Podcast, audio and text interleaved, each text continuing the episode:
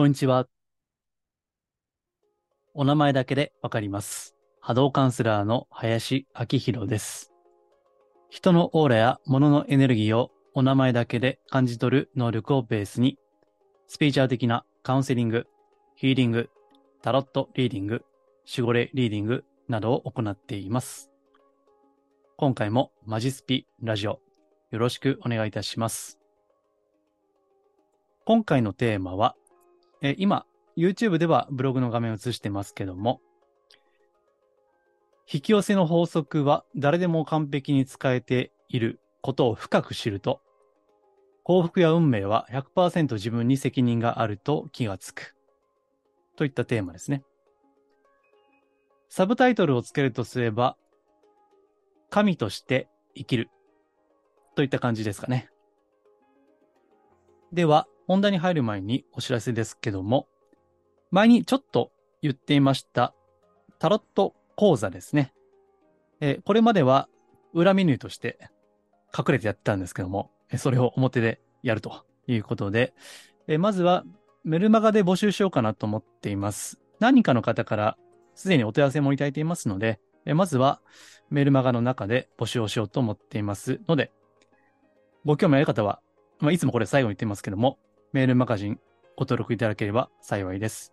えー私のホームページ、マジスピでもいいですし、概要欄に登録先のリンクを貼っておきます。はい。で、今日はですね、あの、引き寄せについて、まあこれたびたび言ってますけどね、また違った角度で、え述べていくと同時に、えっと、ちょうど関連してご質問いただいているんですね。えー引き寄せは早い方がいいのですかというご質問を最近いただいていましたので、まあ、これにあのテーマ関連しますんでね、えーお答えをしたいと。今日はこんな感じですね。はい。では、えっと、ポッドキャスト系でお聞きの方は、あの、音声だけで結構なので、えー耳を傾けていただければと思います。はい。えーではですね、YouTube ではブログの画面を映し出し、映し出しながらやっていきますが、えーこの引き寄せ、ね、もうたびたび 言ってるんで、えーしかも批判的に言ってますからね。うんただ、あのーじゃあ引き寄せは否定してるんですかということを言われたりもするんですけども、え別に否定はしてないんですよ。まあ、批判はするけど、否定はしていないっていう感じですね。うん。あの、すでに引き寄せてるんですよね。え、すでに引き寄せている。引き寄せがうまくいかないというお声をですね、え時々いただくんだけども、え実は、すでに引き寄せてるわけです。ね。誰でも実際に使えているわけです。だから、私は、あの、前ね、引き寄せない法則というのをね、どっかで、どっかの回で言ったことがありますけども、もう一つですね。すでに引き寄せてる法則ですね。引き寄せてるんですよ。すでにね。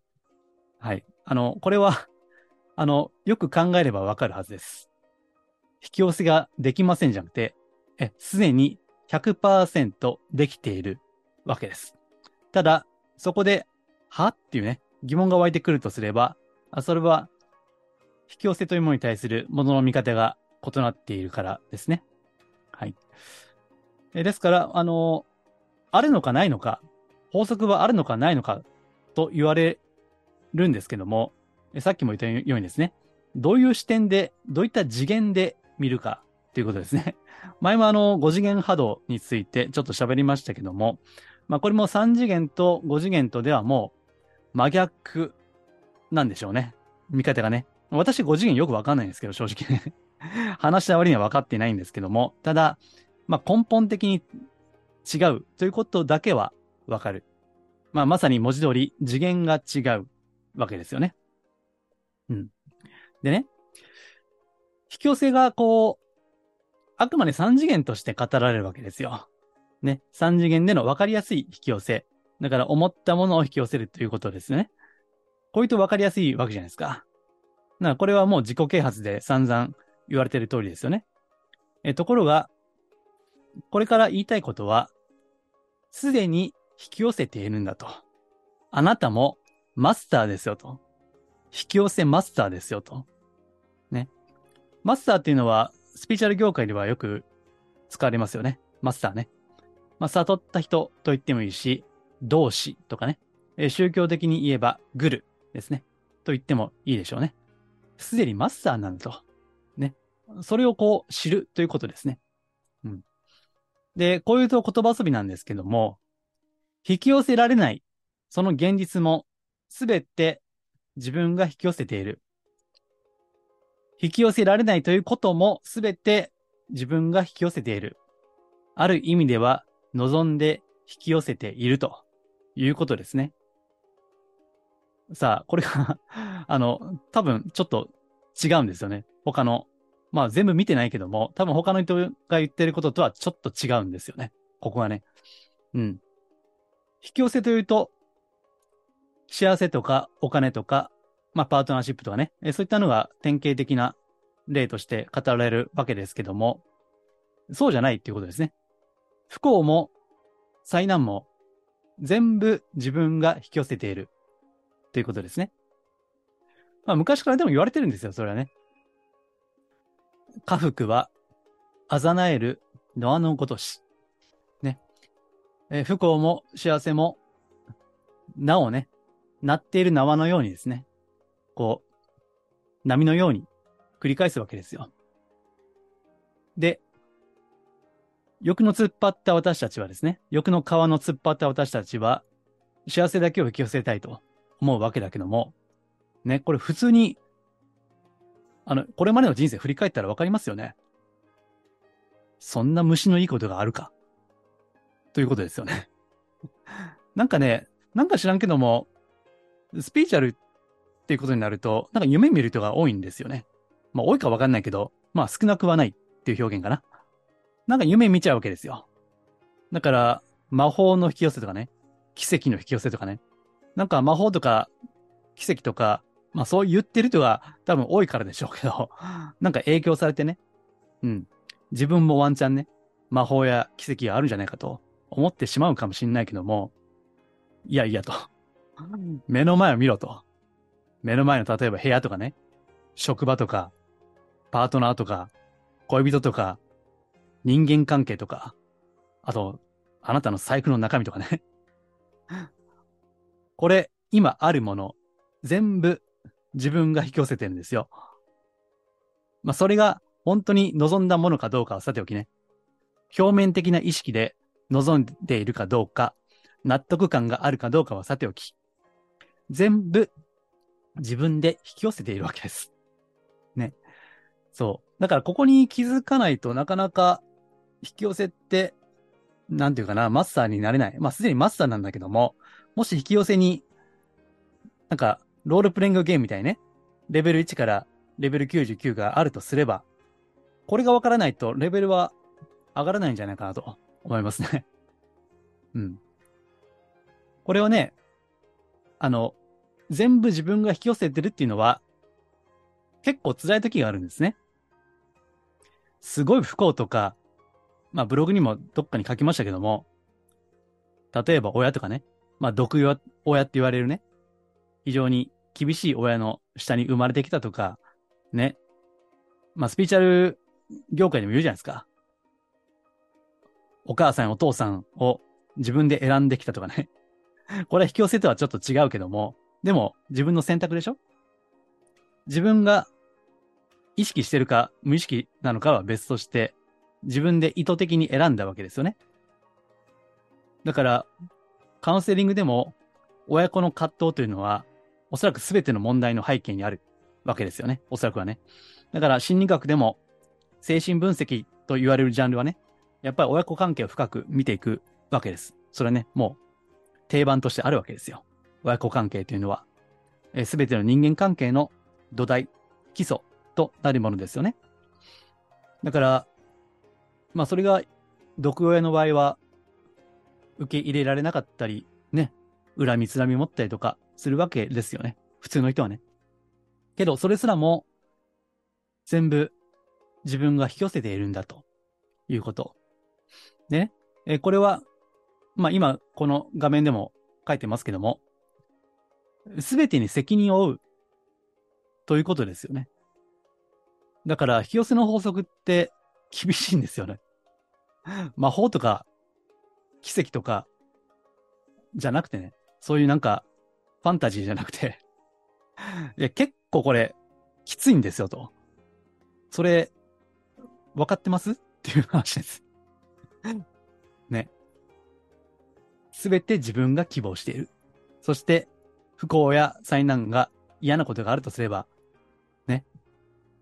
よくあの、謝罪会見でね、政治家や有名人が言ってますけど、すべて私の不徳の致すところであります。不徳である。徳がないんだと。そういうことですね。だから、引き寄せの法則よりも、これずっと前に言いましたけども、引き受けが大事だと、言ったんですね。これもう100回くらい前かな。多分言ったはずなんですけどね。これは。うん。で、引き受ける。どんな辛いことも引き受ける。ね。そこに学びがあるわけですよね。で、本当に引き寄せたいものは何か？ということですよ。本当に引き寄せたいものはね。魂としてですよ。難しいのは表面的にはお金が欲しい、パートナーシップが欲しい、ね、愛が欲しい、豊かさが欲しい、いろいろありますけども、魂的な深い次元においては学びたいんですよね。きっと。学ぶことで自分の視野が広がって、前は不平不満だったものが、実はとてもありがたいものだったんだみたいなね。だからね、本当に引き寄せたいものは何かっていうのはよくよく考えた方がいいですよ。あの、私、あの、ヒーリングの講座、まあ、霊気ヒーリングね、っていう講座をやってるんですけども、その中で、まあ、詳しくはちょっと専門的なんで言いませんが、願望を浄化するというのがあるんですね。まあこれ、あの、受講された方はね、ああれかと思うでしょうけど、願望を浄化する。ヒーリングでね。っていうのがあるんですね。えつまり、その願望は、本当に、本当に望んでるものなんですかと。ね。あるいは、本当に欲しいものは何かと。いうことね。これを深いレベルで考えていくっていうのがあるんですね。うん。だから、そういったことを考えていると、私たちは本当は何が欲しいか分かっていないっていうのがありますね。はい。今、これ 書いてるブログとは違うことをだんだん言ってますけどね。うん。本当に欲しいものが分かっていないから、その分かりやすいね。お金とか、パートナーシップとか、ね。SNS、インスタとかでなんかキラキラしている人を見て、自分もああなりたいなと。そして、ね、それと比較して不幸になるとか、あそういったね、アップダウンをやってるわけですよね。うん。ただ、そういったのも全部不幸な境遇もすべて自分が引き寄せているということ。えこれが分かってくると、さっきサブタイトル的に言いましたけども、自分は神なんだと。ね。神。まあ、神という言葉が嫌であれば、創造主ですね。創造主。クリエイターなんですね。って言った方がいいですかね。神、神という言葉に抵抗があるんであればね。すべて自分で想像している、クリエーションしているということですね。さあ、そこに責任を持てるかどうかですね。これが責任が持てると、引き寄せのレベルはぐんと上がりますね。うん引き寄せられないという現象をまた自分が引き寄せている。となると、自分のどんな思い方や考え方が、それは無意識も含めてですよ。ここは難しいんだけども、無意識のレベルも含めて、どんな思いや考えが自分の中に潜んでいるから、これを引き寄せたんだろうということですね。まあ、それを考えていく、振り返っていくというのが、ね、やっぱりまあ、その、スピーチャルじゃないかなと、いつも言ってる、マジスピえ真のスピリチュアルですよ。うん。まあ、それがね、腑に落ちない限りはずっと自分ではない何か、本当に欲しいと思ってない何か、さっきも言いました、お金とか地位とか名誉とか、いいねの数、承認欲求ですね。うん。まあ承認欲求なんてザルみたいなもんですから。求めても求めても、ね。砂漠に水撒くようなもんですよ。一瞬潤うけどね、また乾いてしまうわけですよね。うん。さあ、ね、ここまで言ってくると、引き寄せというのは、非常にいろいろ、こう、スピーチャルを考える、うん、格好の題材なんですよね。うん。でね、そうやって目先の欲の皮が突っ張って引き寄せを語る人ね。まあ、さっきも言った通り、み、みんな知らないですけども、時々引き寄せを語っているということ、ね、その人ね、波動、オーラを見ていると、まあ重たいんですよね、波動がね。なんでかというと、本当の深い次元での求めていることではなくて、自我、エゴ、自我やエゴを満足させるような欲望ばっかり追いかけている。引き寄せですね。それを引き寄せようとしている。けど、それは自分の外でしょ、それは。よく言うじゃないですか、スピーチャルでね。大切なものは、すでにあるんだ。自分の内側にあるんだ。ということですよね。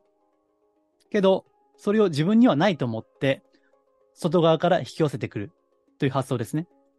で、それはもう無意識レベルでいけば、自分にはないと認めているようなもんなんですよ。だから、引き寄せようとすればするほど自分の中にはないと認めていることになるから、波動は皮肉にも重たくなる。何のためにスピーチャルやってんのか全然わからへんということになるわけです。だからね、下手に引き寄せなんか意識しない方がいいんですよ、本当は。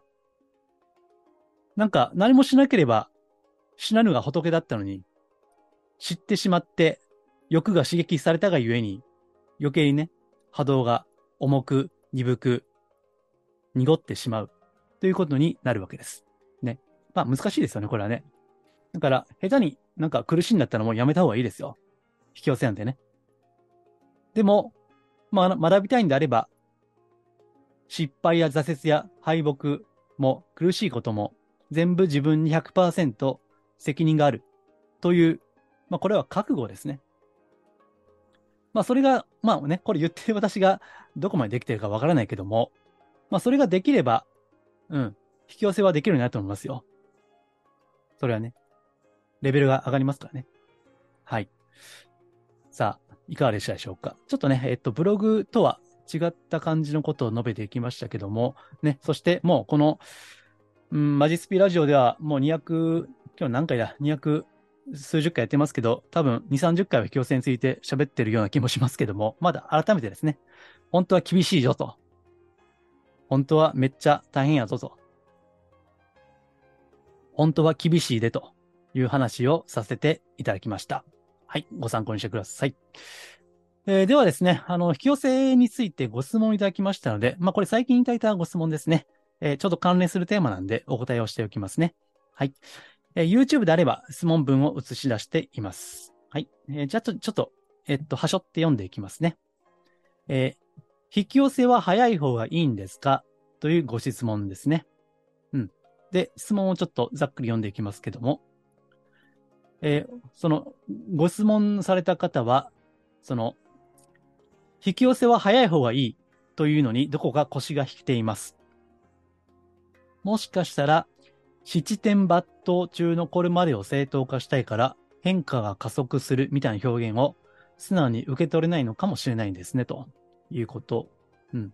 で、えー、ご質問として、良い変化はどのようなスピード感だと自然に受け取れるのですか？ということですね。で、これメールで先に簡単に回答したんですね。私がね。えー、スピードは人それぞれですよと。早いか遅いかの感じは個人差がありますというふうに、まあ、簡単にお答えしたんですね。まあ、詳しくはまた別の機会でっていうことを言ったんですけども、えー、そしたらまたご返信いただきまして、まあ、スピード、引き寄せのスピードは人それぞれ、まあ、それは最もですね、と。ね。何が早いか、何が遅いかっていうのはもう本当に個人差がありますからね。うん。で、えー、先日、その、お相手の方に、お知り合いの方かな。えー、奔走、引き寄せに対して奔走しなくても叶う認識でいいんですよということを言われて、すんなり受け止められなかったということ。で、その、何々の方は得でしょ得ねと言われることに引っかかってしまう。うん。でそれは目先の得じゃなくて、この人徳の徳ですね。そその徳として言われたのかもしれないけども、えーその、損得の得として受け取るのに何か抵抗がありました。ということですね。はい。うん。えーまず引き寄せは早い方がいいのかということですけども、うんね、本当に まあ、人それぞれですし、あの、例えばね、えー恋愛なんかが、まあ分かりやすいと思いますけども、えー自分の、まあこれ女性だとするとね、女性の方がこの業界多いんで、えー素敵な彼が欲しいと、まあ素敵な恋人が欲しいという時に、ね、急に本当にもうめっちゃくちゃ理想の彼が目の前に現れたらね、どうですか？白馬の王子様ってね、ほんまにいるか知らんけど、本当にね、白馬の王子様みたいな人が目の前に現れて、ね。例えば告白されたとしましょうよ。ね。あなたとお付き合いしたいと。その時、受け取りますか？ね。え、喜んで。って受け取りますでしょうか？ね。これはおそらくほとんどの人が受け取れないはずなんですよ。っていうのは、自分がその王子様にふさわしい自分と思っていないからですね。だから自分もそのお姫様、王女であるというね。だから、まあわかんないけど、ね、中世ヨーロッパなんか知らんけども、これは家同士で結婚するわけじゃないですか。ね。それで家の格って大事でしょで、それが釣り合っていれば、ね、受け取れると思いますけども、例えばその王族とね、一般の平民だったら、身分が違いすぎて、ね、普通は受け取れないんですよね。だから、まあそれと同じようなもんで、うん、早い方がいいかというと違いますよね。早すぎると逆に受け取れないわけですから、ね。拒絶するわけですよ。それは。うん、だから、まあその人に合ったスピード感っていうのがあると思うんですね。で、うん、例えば、まあそれが強く望んでいることですね。本当に自分がそれにふさわしいと思ってるんだったら受け取れると思います。だから、引き寄せとはちょっと違うんですけども、それを受け取れるに値する自分であるか、自分の中に準備ができているかということですね。だから準備がもうバッチリできている人にとっては別に早くてもいいわけですよね。私もそうですけども、私はこのスピーチャル系の仕事で起業しようと誓った時がありましてね。で、前もちょっと言ったことありますけども、え誓って本当に強く願ったわけです。本当にね、もうめちゃめちゃ強く願ったんですけど、で、その2日後に、ある経営者の方と、まあ今もよくしていただいてますけども、出会いがありまして、ね、応援するよということで、まあバンバンもう紹介いただいて、で、それが最初からうまく私は言ったんですね。けどそこで、いやいやいやと、いや、俺そんな資格ないですよと、まだまだ知らんこともうし、駆け出しやし、ね、まだサラリーマンやし、いや、無理ですわ、ってね、言ってたら受け取れなかったはずなんですよね。それは。うん。だからそれは多分私の、ま個人的な体験だけども、私の中で一番早かったですね。だって、誓ってから2日後ですからね。けど私はすんなり受け入れたわけです。それは。うん。だから、準備ができていない人にとっては、いくら遅くても受け取れないだろうし、準備ができている人にとっては、どんだけ早くても受け取れると思いますね。うん。ですから、引き寄せの前に自分はどうありたいかということを深く考えるですね。さっきね、クリエイターって話をしましたけども、どんな人生を作りたいのか、想像したいのかということを、どれほど深く、強く、長く願っているかどうかということが大事ですね。うん。だから、えっ、と、さっき、奔走しなくても叶う認識でいいんですよっていうのね、これも、あの、これさらっと言ってるけど、叶う認識の深さ、強さ、長さ、そして清さですね。清らかさね。うん。認識って一言でね、ざっくり言ってますけども、その中身ですよ。だから、奔走しなくてもっていうね、奔走。これもね、難しいですよね。えースピード感のある言葉ですよね、奔走っていうのは。ところが、あのー私も知り合いでめっちゃ仕事できる人いるんですけど、その人は、あの、別に奔走してるっていう意識ないんですよ。けど、旗から見たら、めちゃめちゃ仕事してるんですね。でも本人は普通なんです、それがね。普通にゆっくりやってるつもりなんだけど、旗から見たらめっちゃ早いんですよね。うん。だからこれをね、あのー、言葉通りに受け取ったらいけないし、まあ、言葉通り受け取ると、ドツボにはまりますね。あだから引き寄せもそうですね。魔法って言うけども、ほっといてもね、何もしなくても魔法のように自動的に叶うとかいうやつ やつって言いますけど まお前、お前言葉足りひんねんと、もうちょっと説明しろやって、私も思いますね。ね。家宝は寝て待てって言うでしょ？ね。寝て待て。寝てたらええねんと。ぐっすり寝ろと。けど、もう一つあって、家宝は寝て待てと。寝れと。ね。あの、スリープの寝るじゃなくて、この寝る。まあ、やっぱり準備するってことでしょうね。ちゃんと実行するということ。なこの辺がね、ちゃんと説明しないんで、魔法とか奇跡とか神秘とかね、そういった言葉だけが一人歩きするので、本当あの、甘く考えるのがいいですね、この辺はね。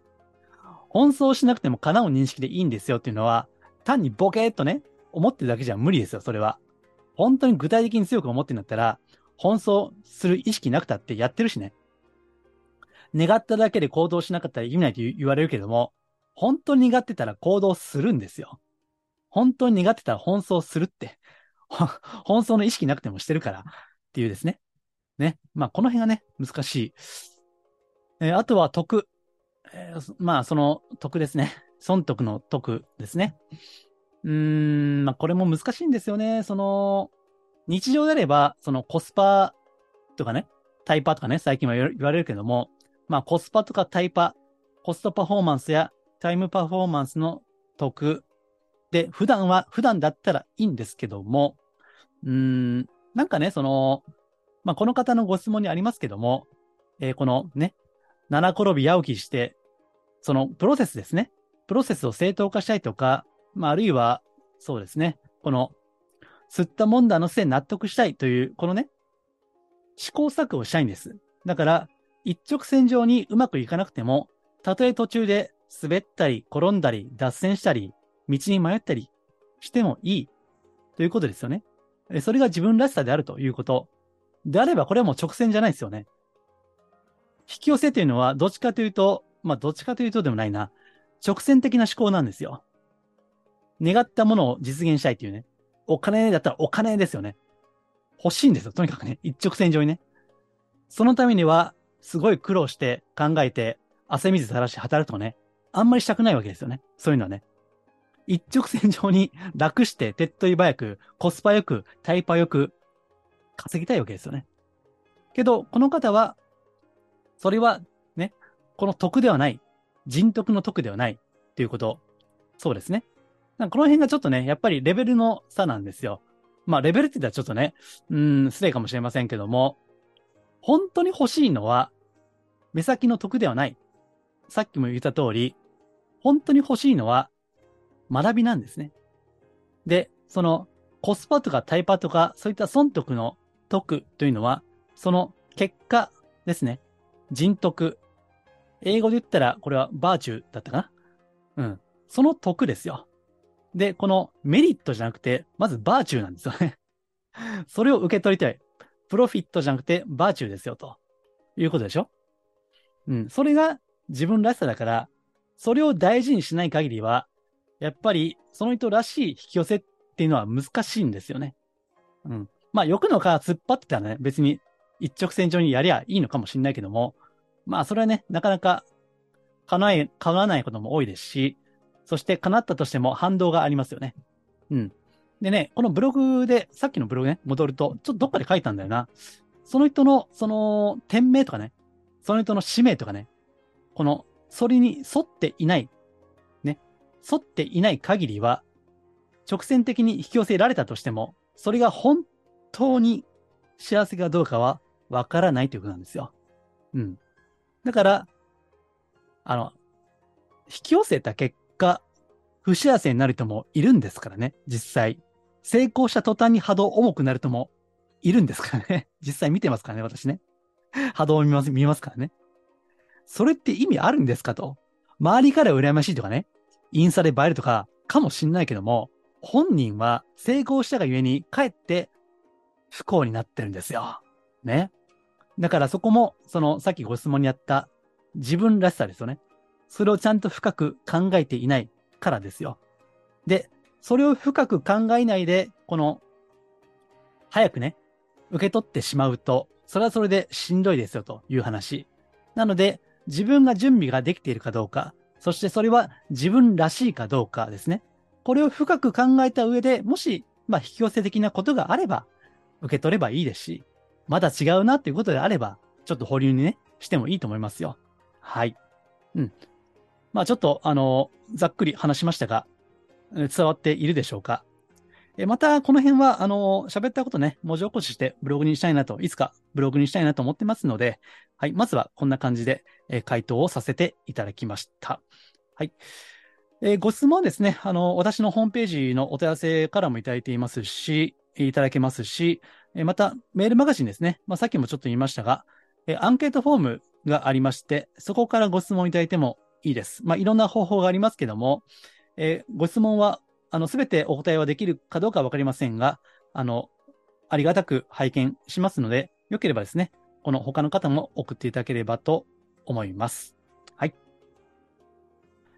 このマジスピーラジオは、真のスピリチュアル、また、脱お花畑スピリチュアルをテーマにお届けしています。では、今回は以上です。ありがとうございます。